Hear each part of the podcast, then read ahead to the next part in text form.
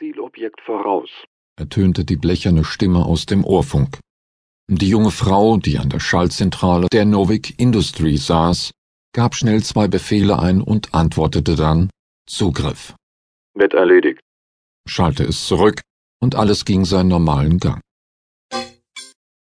Seit drei Tagen wechselten sich bei Alan O'Brien epileptische Anfälle und der Suff ab. Wenn er seinen Rausch ausgeschlafen hatte, holten ihn die Schüttelkrämpfe ein, und hatte er sich von den dauernden und immer wiederkehrenden Muskelkontraktionen erholt, fand er sich in der nächstbesten Spelunke wieder, um sich und seine Vergangenheit im Alkohol zu ertränken.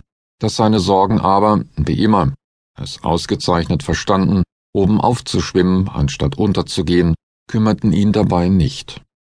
Wenn er trank, hatte er das Gefühl, alles vergessen zu können.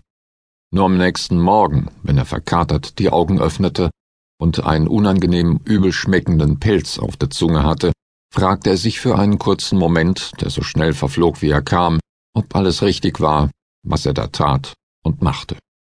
Ja, er versuchte zu begreifen, warum er sich wieder und wieder bis zur Hutkrempe volllaufen ließ und wieso er sich sein Problem nicht stellen konnte.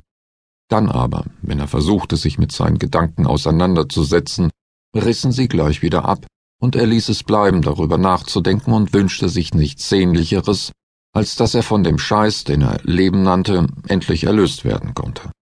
Nun ja, er hatte die Chance gehabt, sich selbst auszunocken.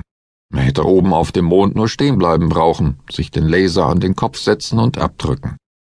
Mehr nicht. Eldon aber hatte es nicht getan. Nein, er hatte auf seinen Verfolger geschossen und ihn umgebracht und versucht, aus dessen Begleiterin etwas herauszubekommen, das sich mit seiner Vergangenheit befasste. Ohne Erfolg. Nun, wo er seufzend die Augen aufschlug und die aufgehende Sonne dafür verfluchte, dass sie es wagte, so grell und heiß in sein kleines Apartment zu scheinen, verscheuchte er die Gedanken wieder.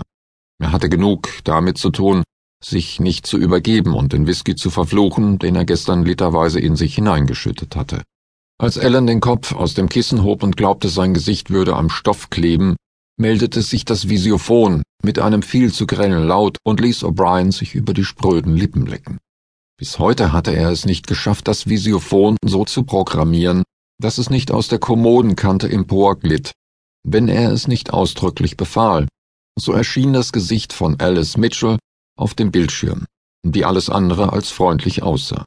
Ihre vollen Lippen waren zu Strichen geworden, und in ihren grünen Augen blitzte es ärgerlich, als sie Ellen müde und abgeschlagen in seinem Bett liegen sah.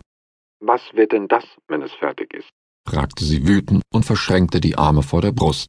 All kotzender Ellen O'Brien, warum fragen Sie? Weil ich ein ernstes Wort mit Ihnen zu reden habe, Ellen. Kein Interesse. Ich werde Sie feuern, wenn Sie nicht sofort Ihren faulen Arsch aus dem Bett erheben und ihn in ihr gottverfluchtes Taxi schwingen und einige Runden durch New York drehen.